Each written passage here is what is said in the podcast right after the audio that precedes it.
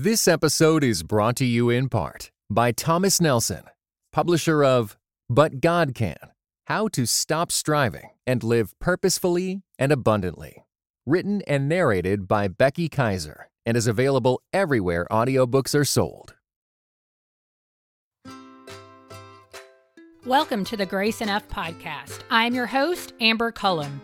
This week, comedian Ed Wiley joins me to talk about his journey to becoming a comedian in the faith space and how his role as goat farmer and homeschool dad often buffers, or maybe I should say deflects, his political jokes. Be prepared to laugh today and also to learn a little about differing views among Christians and what it's like to navigate that as an entertainer. Before we begin this week's episode, I want to ask you to continue sharing Grace Enough podcast via text, email, and on social media. Your support is what encourages me to continue producing the show week in and week out. You can also visit graceenoughpodcast.com to financially support the show's production. Without further ado, let's jump into this week's conversation with Ed Wiley. Good morning, Ed. Welcome to the Grace Enough podcast. Oh, thanks for having me. It's an honor to be with you. Truly. I'm, I'm excited. Um, as most people here probably don't know, but those that are listening, I've been following you on Twitter for a while and you always make me laugh, but not just that, you have such an interesting life at home. And so I'm excited to talk to you and just dig into that a bit. And so as we get going, tell everybody a little bit about yourself, your family, and what you do during the day. Well, first of all, thank you uh, again for having me on. Honored, I'm honored when anybody uh, wants to like reaches out and says, "Hey, I want to talk to you." I'm like, "Well, that's rare. Nobody." Uh, so, uh, thank you for doing that, and thank you for not unfollowing me because I had some Kirk Cameron jokes I think uh, a couple months ago that were probably worthy of an unfollow. But anyway. No, I, it would have made me champion you more. It would have made me champion you more. I mean, they were top shelf Kirk Cameron jokes, but they were hacky Kirk Cameron jokes. That's so, right. so I think I mentioned Pure Flix. Uh, so yeah, what what do I do? I you know I'm I'm wrestling with how to describe this to people. So thank you for having me on. It's for this counseling session. It uh, I am a uh, so I'm a dad of six kids. Uh, I'm all. It is a lot of human people. Uh, I am I'm married which is good. It's good when you have six children to be married. Um, I'm thankful for that. Um, I am. Uh, I, feel like the uncle who ha- who has just too much stuff going on. Honestly, like we live on a goat farm. We're gonna talk about that in a minute. yeah, at least you know it, wherever you are in life today, just be thankful that you didn't make the decision to own as many as 57 goats at one point. We have fewer now, right? So wow. Yeah. We just wow. got eight chickens and I'm like freaking out about the eight chickens. Yeah, you can get out of that so easy. You just have to like leave something unlocked and you're out of the chicken business. You can't. Goats are it, it's a problem. It's a real problem. So we, you know, we have that going on. And then after we moved here, which 10 plus years ago now, uh, a few years after we moved here, I started doing stand-up comedy. So it's about six years ago, I guess. Uh, awesome. Well, it, well, it wasn't because uh, I chose. I waited until we lived three hours from a major metro area uh, to start trying to do stand-up comedy. So I'd finish my day job. It's another thing because I don't like you can't you can't feed your family on goats unless you're going to feed them goats. And then when you run out of goats, family's going to starve. So you got to you got to have a job. I work in the tech sector by day. That's what I do. Okay. I don't tell a lot of jokes about it because it's boring. Who wants to hear spreadsheet jokes? Nobody wants to hear that. Engineers. My husband's an engineer. He would think you're totally funny. oh my gosh. I do that during the day uh, because I need a job that makes money. A lot of my comedy friends, you know, they they started when they were really young. Yeah. And this is all they've ever done. So they're like, hey man, I drive, you know, I drive Uber, I'm delivering pizza, whatever. I'm super grateful that because yeah. the way we kind of structured our lives, I'm the sole breadwinner. Um, my wife's an RN, BSN RN. She's super smart. Uh, she just doesn't work right now. She's at home with the kids, and yep. and they go back. Um, may become a midwife at some point. That's all right. That's cool. Yeah, totally. Yeah, I, I, so I'm thankful for that source of income because uh, comedy over the last year has basically been non-existent during COVID. So that's a that's a thing. Uh, the yeah. entertainment industry, people, whenever whenever somebody's like, uh, the church is being persecuted through COVID. I'm like, have you seen comedy clubs right now? They're all like, I don't know. I it, I feel like that Christians in America right now, like that are complaining about what's going on, they don't understand what's going on in other industries because they're still going to the grocery store and they're shopping. Or maybe around the world. I'm like, really? The Christian church in America is not being persecuted because you're being asked to wear a mask. I'm yeah, sorry, it's not, you're just it's, not. It's not Foxe's Book of Martyrs. It's Fox News Book of Martyrs. Keep that in the podcast. I just made that up. Uh, it's not. Yes, I, I mean that's like next level, right? The, the whole world. You know, I mean, yes. what's going on in India? I work with some people in India. Uh, hearing them describe what they've had to endure Mhm. trying to be at home during COVID. I mean, it's just crazy. So, yes, that- from a global perspective, it's a nonsensical thing to say we're being persecuted by being asked to follow some basic public health protocols. Mhm. Um, but just prac- but but even just looking around, you can look in the entertainment sector and see just like up and coming artists who were like on the cusp, who just had their first big thing released and then boom all you know all just shut down so now they're scrambling to figure out instagram live and they're they're really trying to keep the lights on that's so right. it's not it, it's systemic it, it's not it's not targeting believers this is not a and I, i've yet to hear an argument of how that's actually a thing I So that- appreciate you saying that actually, because you're right. I mean, it, it's not like, oh my goodness, the big tech companies are only attacking believers. But I've heard that, and I'm like, mm, I, don't, I don't know if that's true. No big well uh, on social media and stuff like that big big tech companies they're trying to figure out their way honestly and and maybe this is the the tech nerd in me a little bit but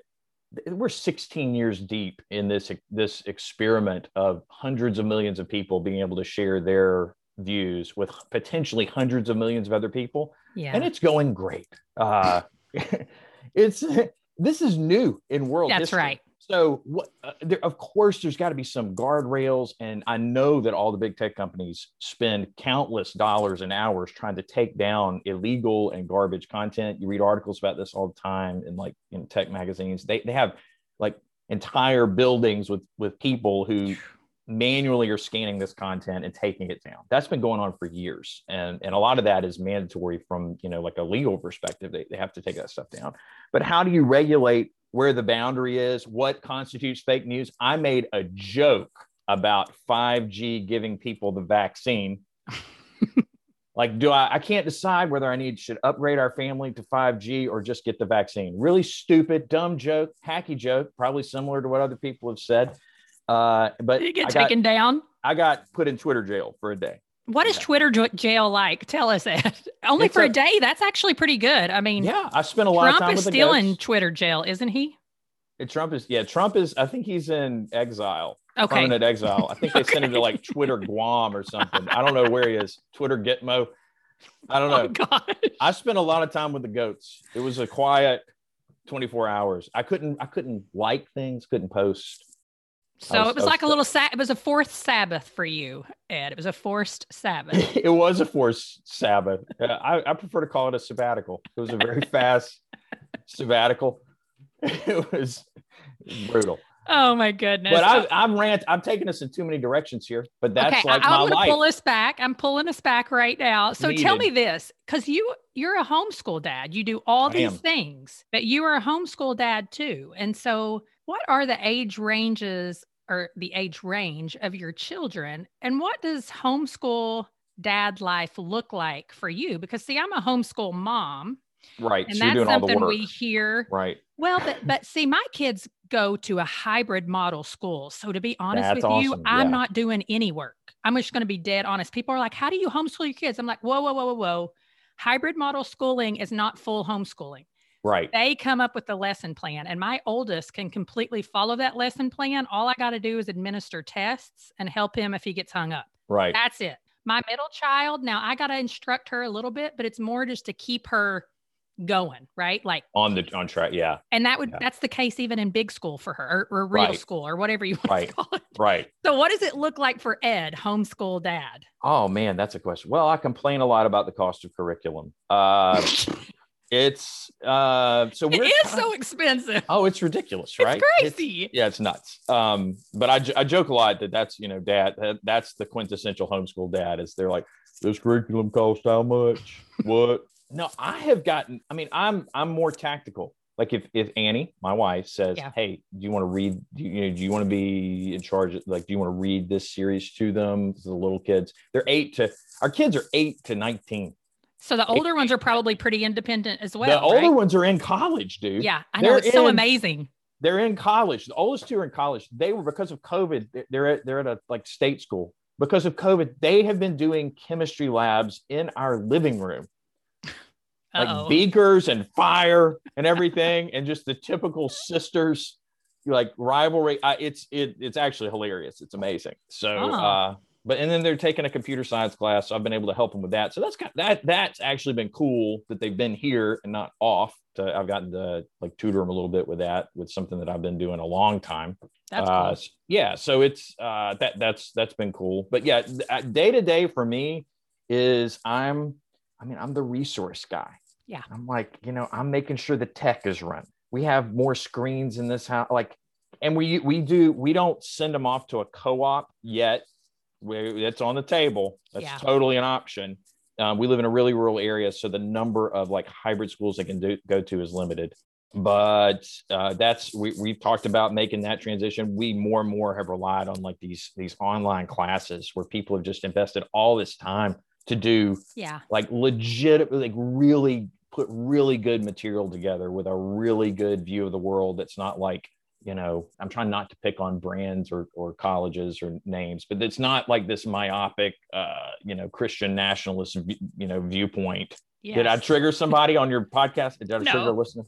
Well, you Uh, may have, but most of them know at this point that I probably hold the majority of those stances as well, even though mine do some curriculum that I'm kind of always yeah a lot of it is communication with your kids. Like my son, my oldest son is very cut and dry.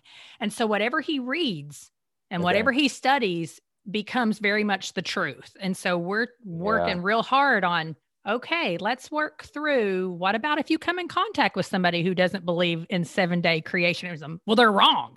Well, yeah okay, let's talk. Like, you got to learn to think through that. You can't Right. just look at somebody and yell at them and tell them they're wrong because people have different opinions than you. And so, those kinds of things, it's like you got to talk to your kids about it, even if that is the curriculum they're going through. yeah And whew, that's exhausting. yeah depending on the kid's temperament too because some kids are naturally more nuanced Yes. like we have a we have a true artist in our family like a true artist temperament who's like yeah like i mean the chemistry like the chemistry notes has like drawings on it Oh, that yes. are really good yeah. um but then we have the this is this is the protocol this is Mhm. exactly what we follow and so that's that's always a challenge i mean i was i was kind of the some of both growing up so i empathize with both i empathize with the you know when you learn something new you kind of and you respect the, the person or the source it's kind it's easy to make it didactic in your mind you like to make it dogmatic dog- you know to take that as like a didactic messenger of truth and then you this is my dogma. I'm That's right. standing on this forever. But then i have some some more nuance. So I, I i'm empathetic with that. But yeah that's a that's a struggle to in, like with the classes there's some that have definitely have they teach history in a really narrow way that don't look at things like i mean i was raised in the south so i didn't Mhm. i didn't learn about lost cause rhetoric when i was growing up Yep. i didn't know that was a thing i didn't know that that was like the the biggest rebranding effort of an event ever like actually this war was great and everybody was great and it was about stolen honor and val I, I didn't know this i didn't know what lost cause rhetoric was i didn't know Yeah. any of this Yeah. Me So- neither. I'm trying to get our we my, my wife and i are trying to get our kids through just nuanced conversation you know in the world of, of a balanced view of history that you can love your country with all of its faults without Yeah. covering over the faults and or just omitting them yeah. um and there's a there's like a tension and a balance there there is a tension and a balance and it's such a great time to step into that i feel like because you know we have the opportunity to kind of stop that thought process moving forward.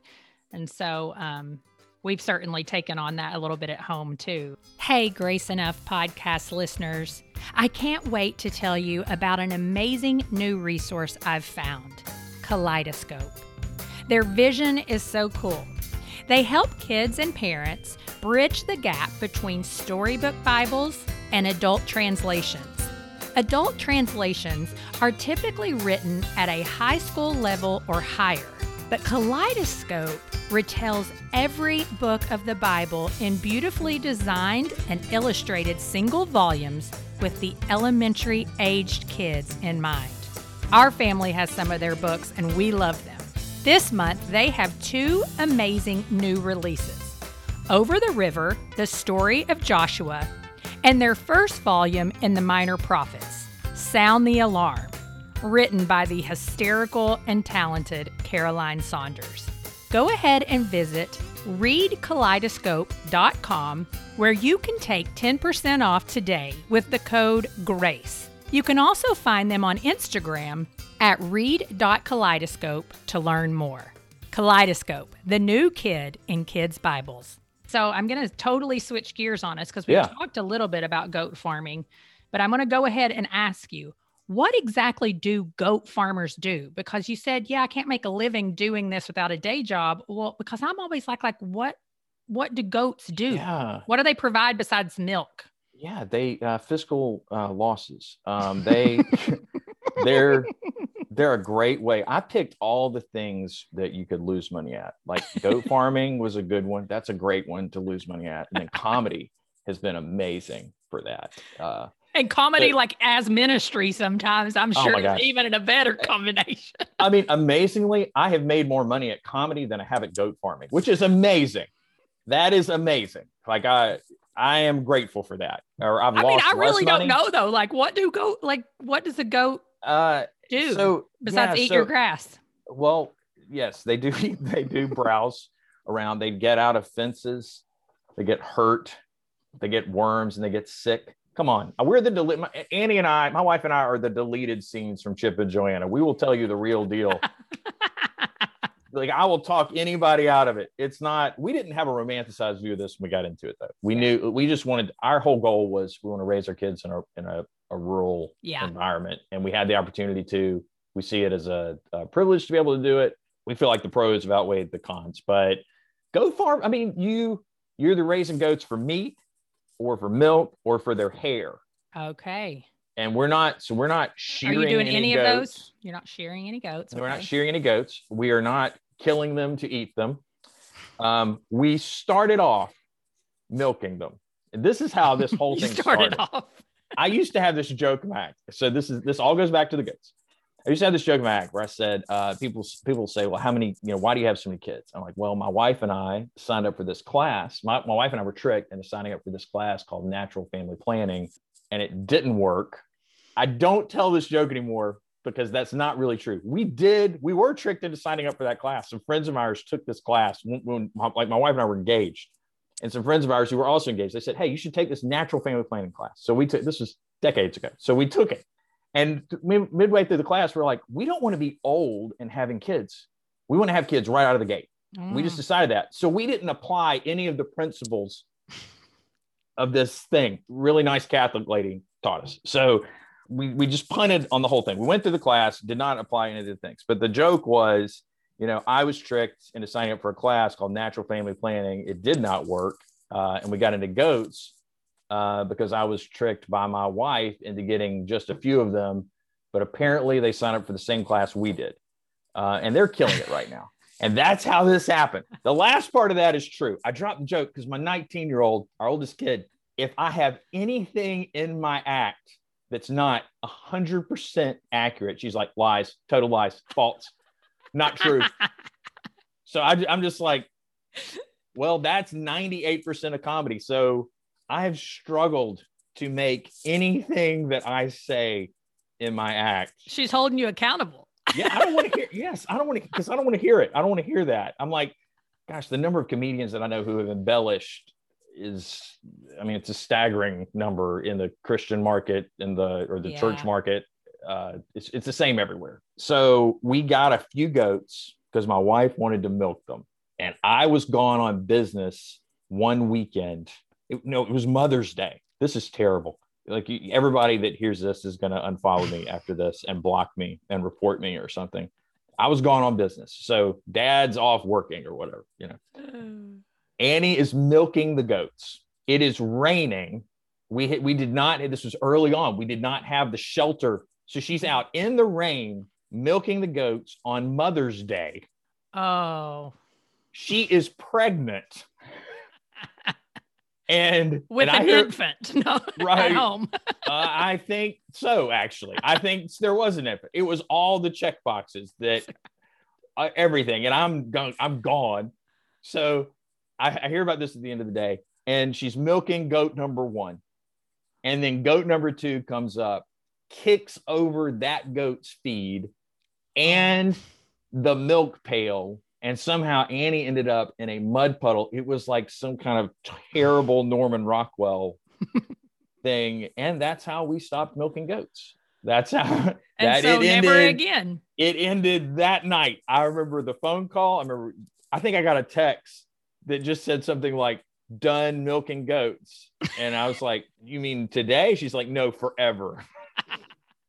so so that ended. And then we just basically turned we we like i think we sold some. We were like a goat broker or something. Yeah. we we'd Salesman. yeah they'd be born and they'd be like hey you want to buy a goat? You know just whoever.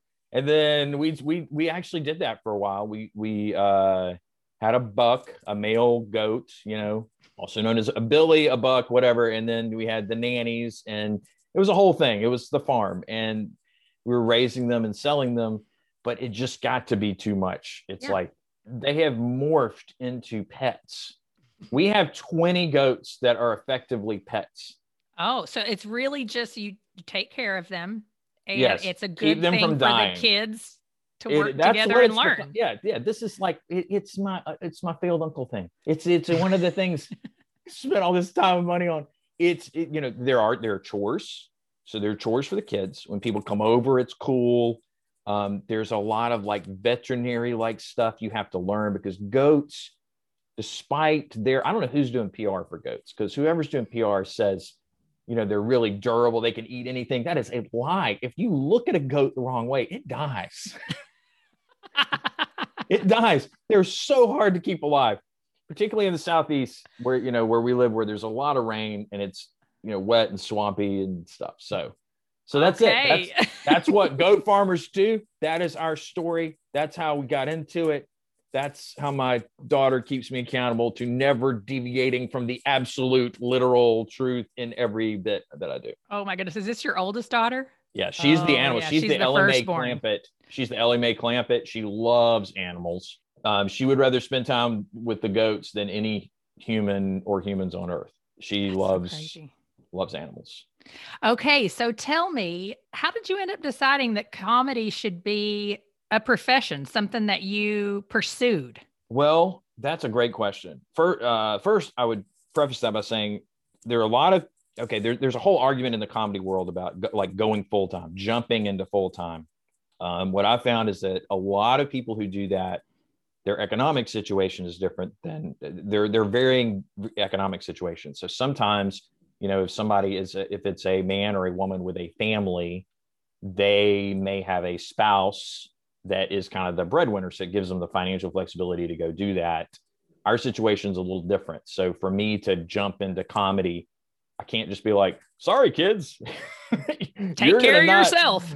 Good luck." Uh, it, it's uh, it's very rare for someone to launch into comedy and to be making, you know, enough to support a family in short order. I mean, it, it takes a long time. You have to bomb a lot Hmm. there's there's a rare there there are a rare few who just kill it out of the gate and never you know and rarely have a bad show everybody has a bad show at some point but there's a, a- a rare few so that kind of context of the professional for me it's it's an attitude and mindset professionally. You're working at it. You're working at the craft to pursue excellence and leave kind of leaving the outcome to god right? It's like you can't like any other thing when you try to control outcomes you're kind of skipping over that you know um, go in go into this city. You're, you're kind of saying you're gonna go you're gonna go into this city and that city and turn a profit and and you're not even considering if the lord wills. Um, that Mhm. that's just not that's not in keeping with god's spirit so this is a thing where i, I just i guess my viewpoint on it has generally been and i've had struggles with this because it, it's hard because you there's so many setbacks in the entertainment industry do the work and leave the outcomes to God. But but my intention has always been to do it professionally, right? Yeah. So um, and don't forsake your don't like put your family on the altar. Like I just I mean the number of people who've men and women that I know of who have done something in, in, in entertainment and gotten swept into that world. And I mean in the church market, in the corporate market, in the club market, it doesn't matter what market you're in. Um, who've just ended up with severe family problems. I, I guess because I started older, I was kind of aware of that and I didn't want to go down that path. So when things kind of started picking up for me, and I'll go back to how I got into it in a second, when things kind of uh, started picking up for me, I made a decision to take two of my girls who really love performing. One of them sings, one of them plays violin. And we started doing bits together and traveling around the country doing that in, in churches and sometimes clubs, which was really has which has been really cool. I say was because I'm this last year has been really bizarre. But um, I know. I feel like we're on the edge of maybe returning to somewhat I do. normalcy. I do too. I do too. So. I, I, I'm I'm very optimistic. I got into comedy. I, I'd had friends over the years say you should try that. You should you should do that. You should go for that. Um, and I never even considered that as an option. I thought that was something that people did after drinking too much. Uh, I didn't I didn't know, and, I couldn't imagine telling like people in the professional world or my family that I was going to do this. I had too much Hmm. fear. I cared too much about what other people thought. So, few years before I started, I had a reaction to an antibiotic that I took after stepping on a nail on the a rusty nail on the farm. Freak accident. I took a, an antibiotic called Levaquin, which is in the class of drugs called fluoroquinolones. If you're a pharmacology nerd, Mhm. uh, and I had a severe reaction to it. It, you know, I couldn't even like, you know how when you floss your teeth, you you tie the floss between two fingers and pull. I could not do that action. Like my joints were so so it really like affected the joints. every joint in my body. If I turned, excuse me, if I turned over in bed, it sounded like bubble wrap popping. It was Wow. just, it was a severe reaction, debilitating. I could shuffle around, but I couldn't sit up without, like, I could lean against things to sit up, but I couldn't like hold myself Hold. up. It was it really affected bad. your muscles some as well, then, not just your joints. yeah, Yeah. everything. It, it was rough. And I, you know, started to get better and then I had some setbacks and ended up getting all these tests because there's th- there's no clinical treatment for I had a reaction to a drug. And then we then we learned that it's actually pretty common. Like people take have get torn Achilles tendons and have other issues related to Cipro, Levaquin, and that whole class of drugs. Um, Wow. Peripheral neuropathy, et cetera, et cetera, et cetera. Anyway, this is not very funny. Uh, the long, longer It doesn't need to be all funny though. I mean, this is part of your story. It's how you got into It- it- comedy. it- so that's it great. Totally is. It totally is. Um, I at some point I did have to. I spent some time in the hospital because I had some weird like heart and GI stuff that that um, cropped up as a result of this. At some point, and my heart rate would just like go up. Ugh. Like after I ate, it was always after I ate.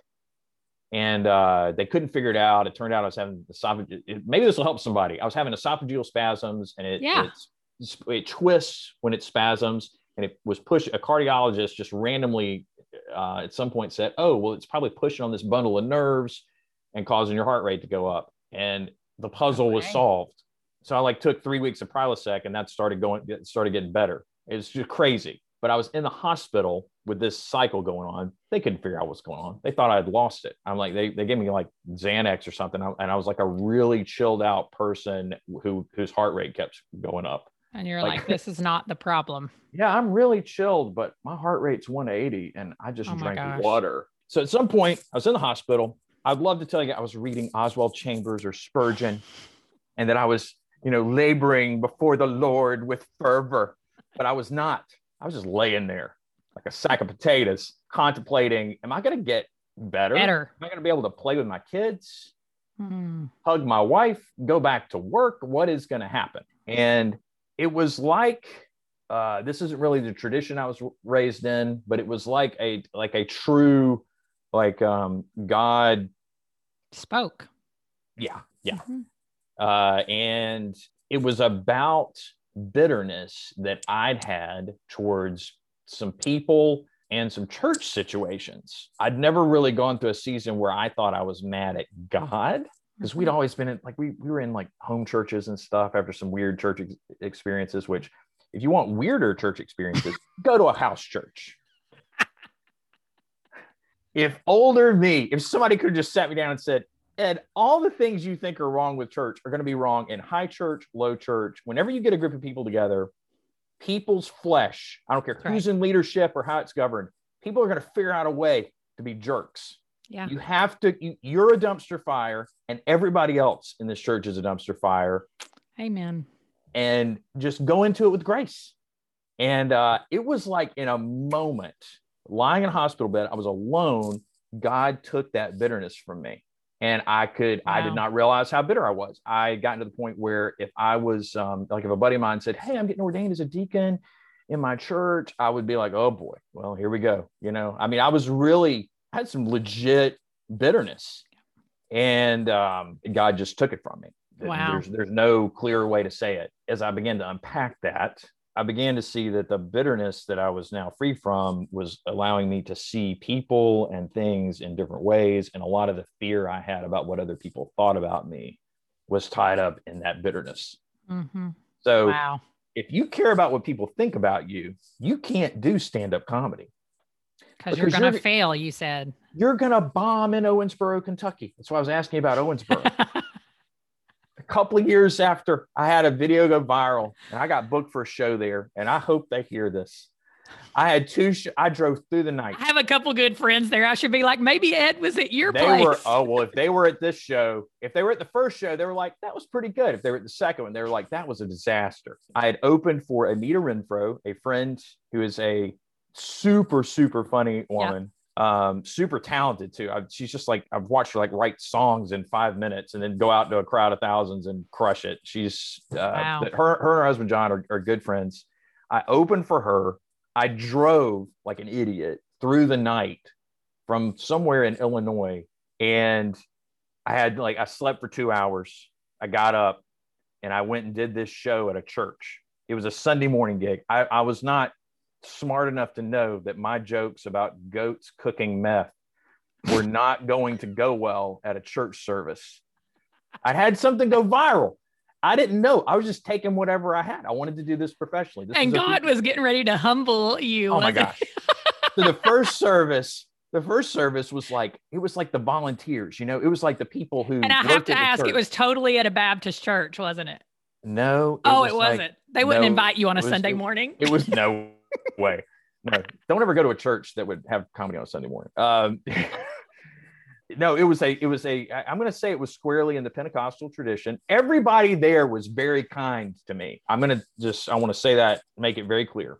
The first service, though, was like they had praise and worship and it was good. And then I came out and I did my thing and it went pretty good.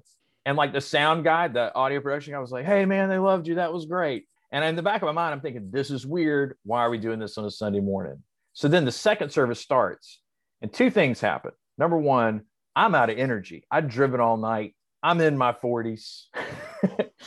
I'd, I, we, we were done. We did the show, you know, and then, um, and they put my mic back further from the audience, the second service, which you don't when you do comedy, you want to be as close to them as you can get. You don't, you want to Oh. have minimal distance. It, ju- it just gives you a better chance of succeeding. And I was too tired and not with it. And the third thing was a, a veteran comedy friend of mine. She told me, Ed, you know, that second service is the people who were drinking last night and want, because she, she's actually, I won't mention her name, but she's like been sober for X number of years. She's an awesome woman and uh, awesome comedian but she said, you know, the, the people who were drinking last night and then want to come to church for validation, that's your second service. You got to read the crowd, man. And so when you when you got up and were doing comedy, they were like, no, we want to hear the gospel. So you should have just you should have punted and just given your testimony. Ed. That would have been better. Oh, Um, so anyway, long but you story did. longer. That's right. I didn't. I stuck with my goat meth jokes, and it was, and then, and then, you know, I, the video that went viral was the, the thing I did a few years ago called "If Trump Were Youth Pastor," and it was seen like seven million times. And people will just churches will just book you if you're funny. They don't know anything about you. They'll just call you. They'll send your agent. They don't know. You could have just run over kittens with your car. They don't on care. They don't- purpose. they don't yes they don't check anything it's ridiculous so i go i do this the first service like i said it was great but the second one there and then when i'm when i you know did my very benign joke about trump uh, which is trump impression and it's, it was a whole bit it did Didn't go well oh oh that was like the nail in the coffin they were already like where's the you know where's the preaching that i came here for to make me feel better that's that's not this And then you throw Trump under the bus and they're not having it, No. especially not in Owensboro, Kentucky. No, no. And it, it, it still boggles my mind that I was able to travel the country doing a bit. And, it, and really, for a while there, nearly every booking I got was based, I, I, every booking request I received was based on someone who saw that viral video. And I was able to go into conservative environments do and do a Trump impression, kind of picking on Trump And they let you in. and paid me to do it. It's amazing. And, and one time it was a Methodist church, and the bit goes, uh, you know, we're going to make the Methodists pay for it. So it was a Methodist church. They actually paid for it. They they booked me and paid for it. Look, I did not ever intend when I started doing comedy. God took that fear away from me. I started driving to a club once a week just to work out jokes and open mic. I drive up to Atlanta, a few hours away, That's usually awesome. bomb, and then drive home. And then so I could, you know, be here when you know my kids woke up the next morning, and uh, and I was, your you know, 40s. That's impressive. well, or or insane. I, I, I won some clean comedy competitions. I met some uh, fellow believers who comedians who worked in the church world. Yeah. One of them put me on a show in Canton, Georgia, and just by dumb happenstance, Anita Renfro was in the audience Wow. and I had a good night. And she reached out to me.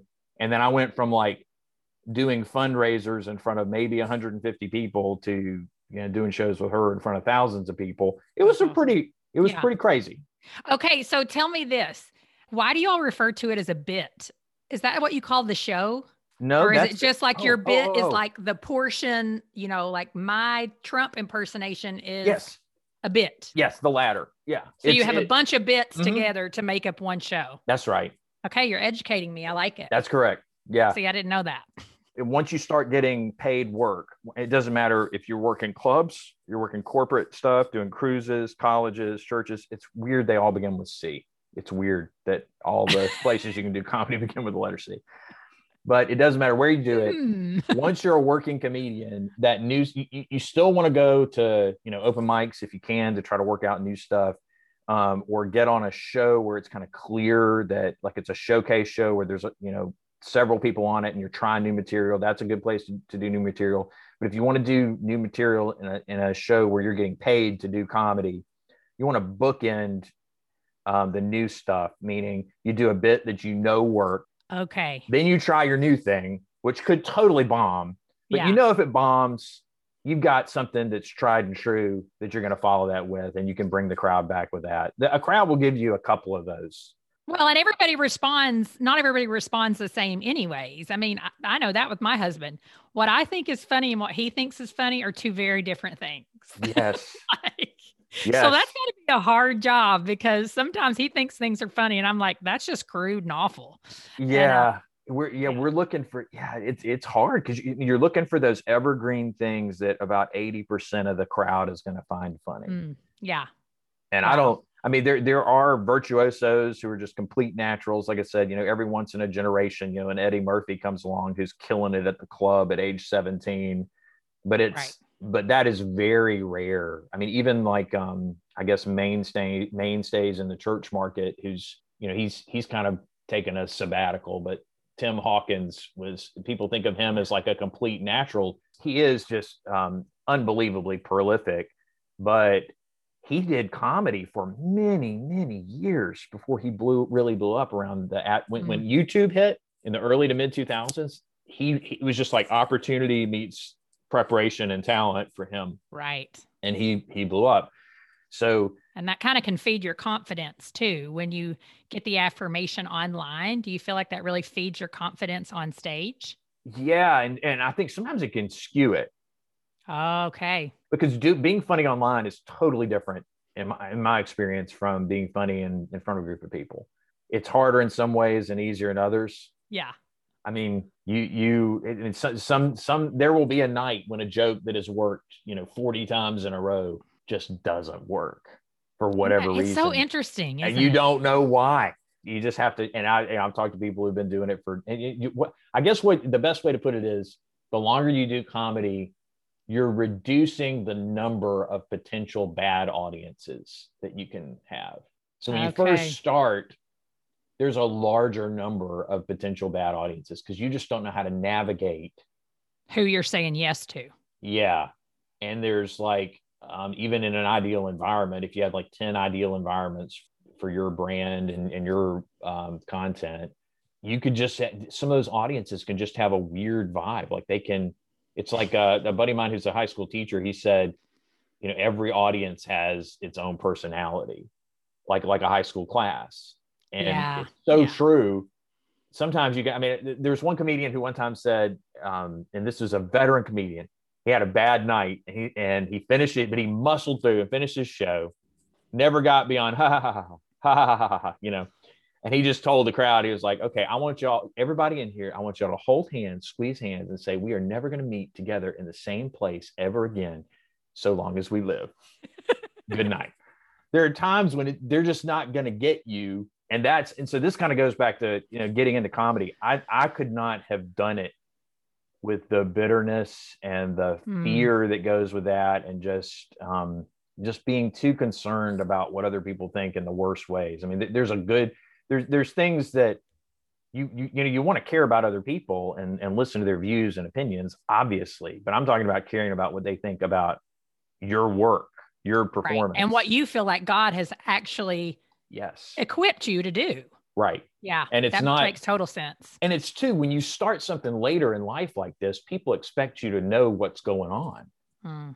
and there's guys and girls men and women you know much younger than me still in their 20s who have logged more stage time and then we started about the same time because of their life situation so you Mhm. have to just be um again it's you know you, you do the work and leave the outcomes Yeah. to god if i have any other perspective the joy in it is taken from me Well, and that's what I was going to ask you. What do you fi- feel is like some of the hardest parts? And you've kind of already answered that of comedy in the faith space.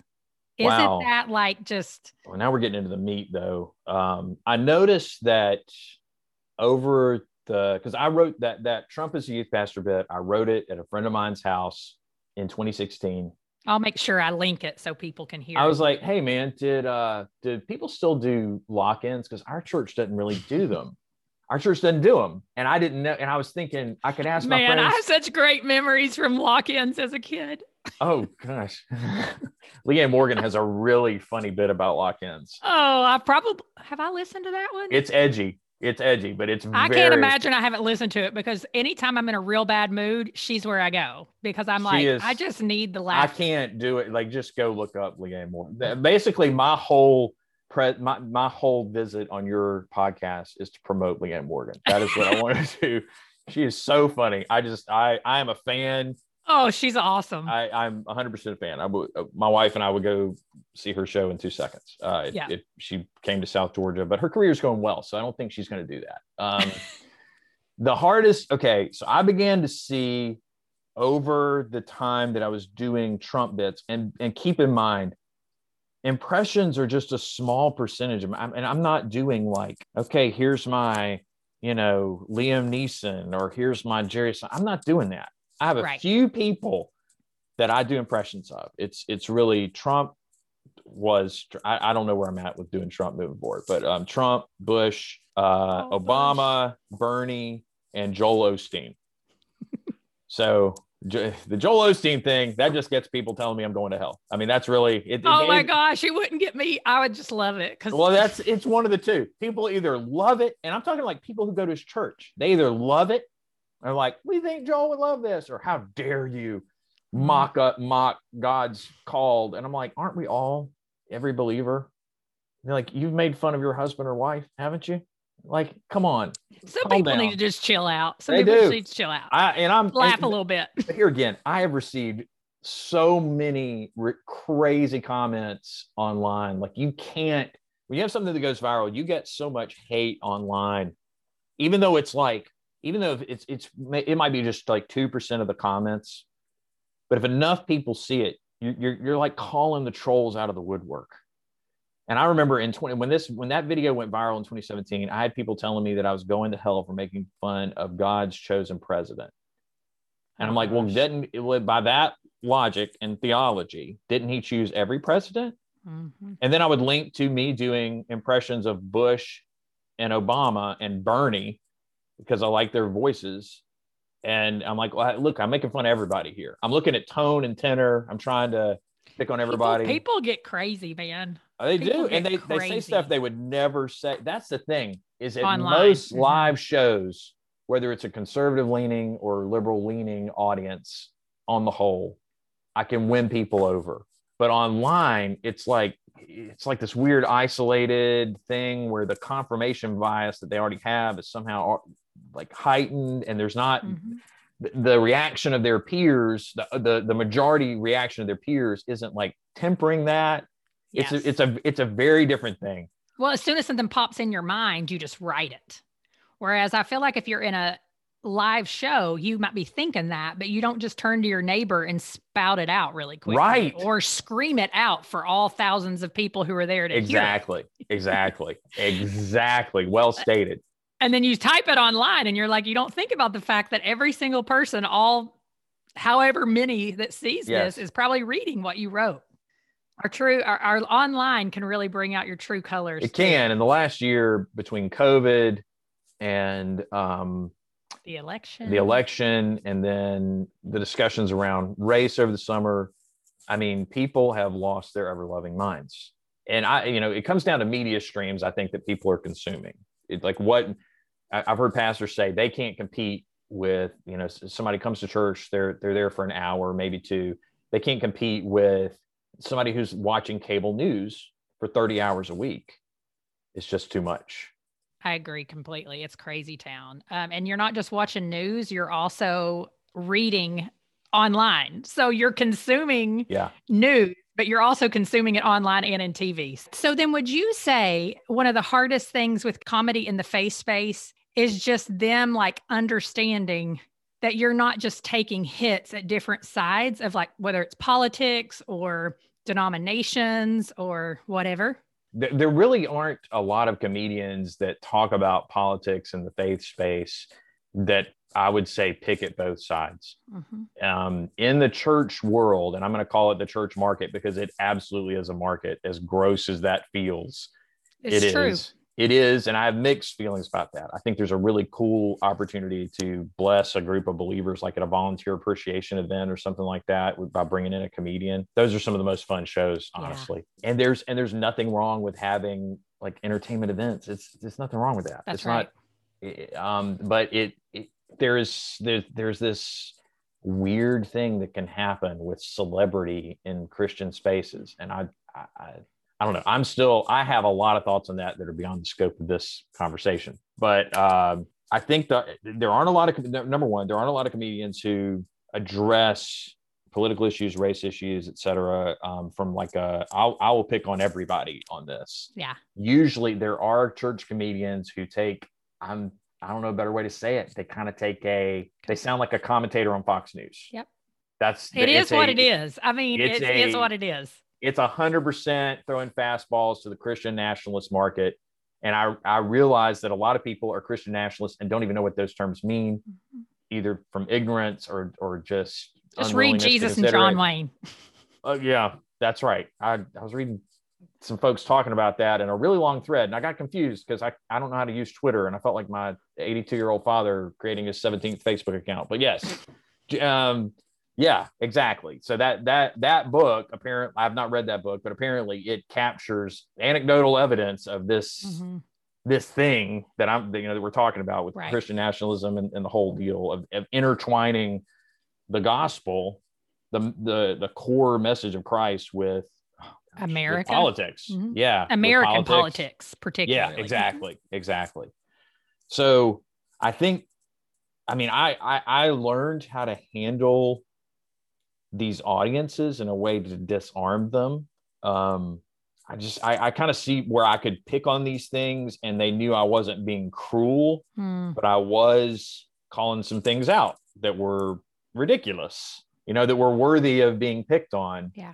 I struggle with the efficacy of that. Like, is it really helping anybody? Hmm. I think a lot of times comedians and satirists, we we I, I just want to say we all need to calm down because it's not most people change their mind because somebody lo- who love they know loves them engages them in some way on a personal level. Yes. That's how most people who change their viewpoints do it. Mhm. Or they go through some, through some kind of traumatic event in their life and it causes a, a reordering of priorities and views and beliefs and, and stuff like that. So Mhm. but with with comedy i mean i honestly i'm i've been talking with friends about this i'm i'm struggling with the way forward because we we now live in a i mean there are absolutely concerns that i have that i think all christians have about you know certain books not being you know being taken down and things like that but i don't see this as like some huge like uh in the global when viewed from the global christian perspective i don't see us as the persecuted in this equation. I see us I see us as maybe being inconvenienced in some ways. I'm not saying it couldn't turn turn into that in, Right. in the in the future, but I don't think we should live our lives based on fear of what might happen. I mean, I remember when Walden Books was we were told when I went, my mom put me in Christian school in sixth grade, we were told not to go to Walden Books because of something bad they did at the mall. You know, that that was my first expo- exposure to cancel culture or, or whatever was from Christian school. Yeah. It's like we championed the thing. You know, I know. And now I know. It's really weird. It, it and I and it, it I don't know. I, I a lot of mixed views here. I think it's a very hard thing to balance as a comedian working in faith spaces because comedy always has a target. There's always a target. Yeah. It, it is harder than ever to target everybody and talk about an issue that that is sensitive. I mean, I'm I, I the majority of what I talk about is parenting, marriage, having a large family, you know, Goats. The, the, the yeah, goats, the litany of decisions that I've made that cause people to look at my life and go, wow, at least I didn't decide to do that. Wow. so, Well, know, and I was going to say earlier, I mean, yeah, you might have to just stick to talking about parenting and marriage because most parents and most um, yes, spouses, we can laugh unless we've been terribly wounded at quite a few jokes, right? But, Right. But, you know, it, it's like you want to do, you want to be true to who you are too. So I can only imagine um, how hard that is because the reality is sometimes Christian spaces feel the most polarized. And I say that because I'm mostly in Christian spaces, but that's how it feels. So, Right. um, okay. So I'm a George W. fan. And like the more I see him sneak little pieces of candy to Michelle Obama, the more I love him, right? The older he gets, the more I love him. uh, George Bush. I think that was what I, I started doing. Yeah, he's great. I started doing impressions uh, as a little kid, trying to uh, really get out of trouble. So I would impersonate like people my mom worked with. Uh, but George W. Bush, yeah, that was the first impression that I think I ever did on stage as a comedian. I think the bit that I did was about him fighting terrorism by draining the ocean. Uh, so it was like, uh, you know, my plan to fight terrorism is uh, Secretary Ridge. This is a real throwback. Secretary Ridge is going to swim out to the middle of the Atlantic Ocean, dive to the bottom, and pull the plug. You see what this will do is it'll drain all the water out of the oceans, and then the terrorists can't swim over to get us. It's an ambitious plan, but we face a determined enemy. Okay, that was my big joke with some potty humor at the end. That was my big joke that I led with. Well, and George W just has the greatest voice to impersonate because it's so Texan and like it has that southern draw and yeah, he would just say the funniest one-liners. My my husband would do stuff basically just talk like him and it used to crack me up. Um, so I love that He's you picked on him too. He is. You used to do George W. Did you get pretty good responses from that? Because there's a way you can take his voice too, and it just wasn't quite as polarized then. I feel like. Well, I guess people were angry with him. I don't know, but was the response to him pretty good? I didn't start doing comedy until Obama was like, Okay. near the end of Obama. So what Yeah. are we? Last couple of years in Obama's term, you know, la- second term. So Bush had been Gone he was not a while. polarizing fi- figure anymore. Yeah, the time I everybody loved it. Well, you you either loved him or you didn't think about him. That's right. That's right. So he, he wasn't really that polarizing. Trump, on the other hand, wow, I've had uh, college audiences that are more left leaning literally hear the Trump voice and get up and like a few people get up and walk out. Um, and then I've had conservative audiences want to fight me in the parking lot. You know, I mean, it's it's, it's just so weird to me. It's It still is so weird. weird to me. And now there's so much silence. It's almost deafening now that we have Yes. another president in. And I could go on about that, but I'm not going to because this is not supposed to be uh, too political. But um, as a comedian, I, I I'm still I'm really leaning into more goat jokes because I don't I don't I do not know how to, you know. One time I you know one time one of our goats was just standing there. Sometimes they do weird stuff. It was just standing there bleating loudly at an electric fence, and I was like, "Is that speaking truth to power? I don't know what that is." What that is? Stupid dad jokes like that. That's all I got. Listen, So- I'm a huge dad joke fan, and I've been posting to the these right just place. super Yeah. cheesy jokes on Instagram. And some of my friends are like, uh oh, Amber's taking the dad jokes, you know, by storm. And I'm like, this is the joy of having Uh, young kids, right? Because they think the jokes are so funny. Funny. And I'm like, yeah. nobody else needs to laugh at me. I mean, I have an audience of three right here who thinks That's that I am hilarious. killing it with the So- eight. I will never do stand up, but I can do it for the 10, 8, and 5 year old for sure. Which That's brings awesome. me to I love that you do part of this with your family and you have videos with them and you've said you've taken the girls on the road with you before. And so as we begin to close out here, what are some of the you know, your favorite? You all have done songs and play the guitar and done skits and different things. Uh, what would you say are some of those favorite moments with your girls doing comedy?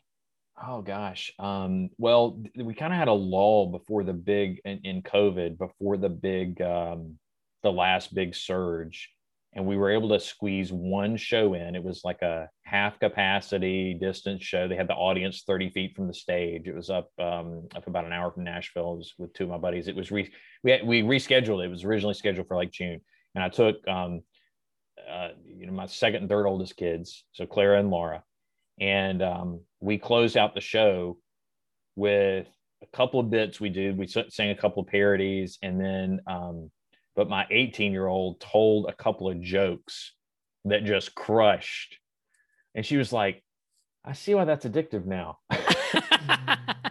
that was super cool that was That's really cool awesome. and so that that's a recent that's a recent memory i Yeah. you know she's about to go off to college so Mhm. i'm i you know i'm excited for her but also kind of sad that we're It's your first one going. yeah yeah because the oldest kid is going to stay here for college what she wants to study she can study locally Well, and I will. I'll make sure that I link to your page so that um, people can just see some of the, those videos that you've done with the girls too, because they, I liked the homeschool. Um, I can't remember what it's titled right now, but y'all did a little song. I so enjoyed it, and probably because I'm a homeschool mom. But yeah, tell everybody where they can find you. So i have the biggest following on facebook. So just search ed wiley comedy. I'm most active on twitter um, at, which is uh, ed wiley. I was an early entrant to twitter. And then ed wiley comedy on instagram. Interact with me. You can like amber you can follow me there. And then if i go too far with a joke you can unfollow me at some point. So That's right. Well, and I love it because it it takes you got to be pretty wise and witty to be able to post regularly on Twitter. Like I don't post regularly um because you know you got to do that in like what 15 words or less? And i'm not near i'm not as crafty with my uh, use of characters. And so that's why i love following you there because you, you can get that point across really really quickly. Oh thanks. I appreciate that. That's absolutely. really kind. Well thanks so much for being with me today ed. I have really enjoyed our time together. Likewise. If you're on Twitter and need a few good laughs, I hope you'll follow Ed Wiley Comedy. You can also go to graceenoughpodcast.com slash Ed Wiley Comedy to find links to the viral videos and other resources we discussed today. I'll see you back here next week for Rashawn Copeland, When God Enters Your Mess.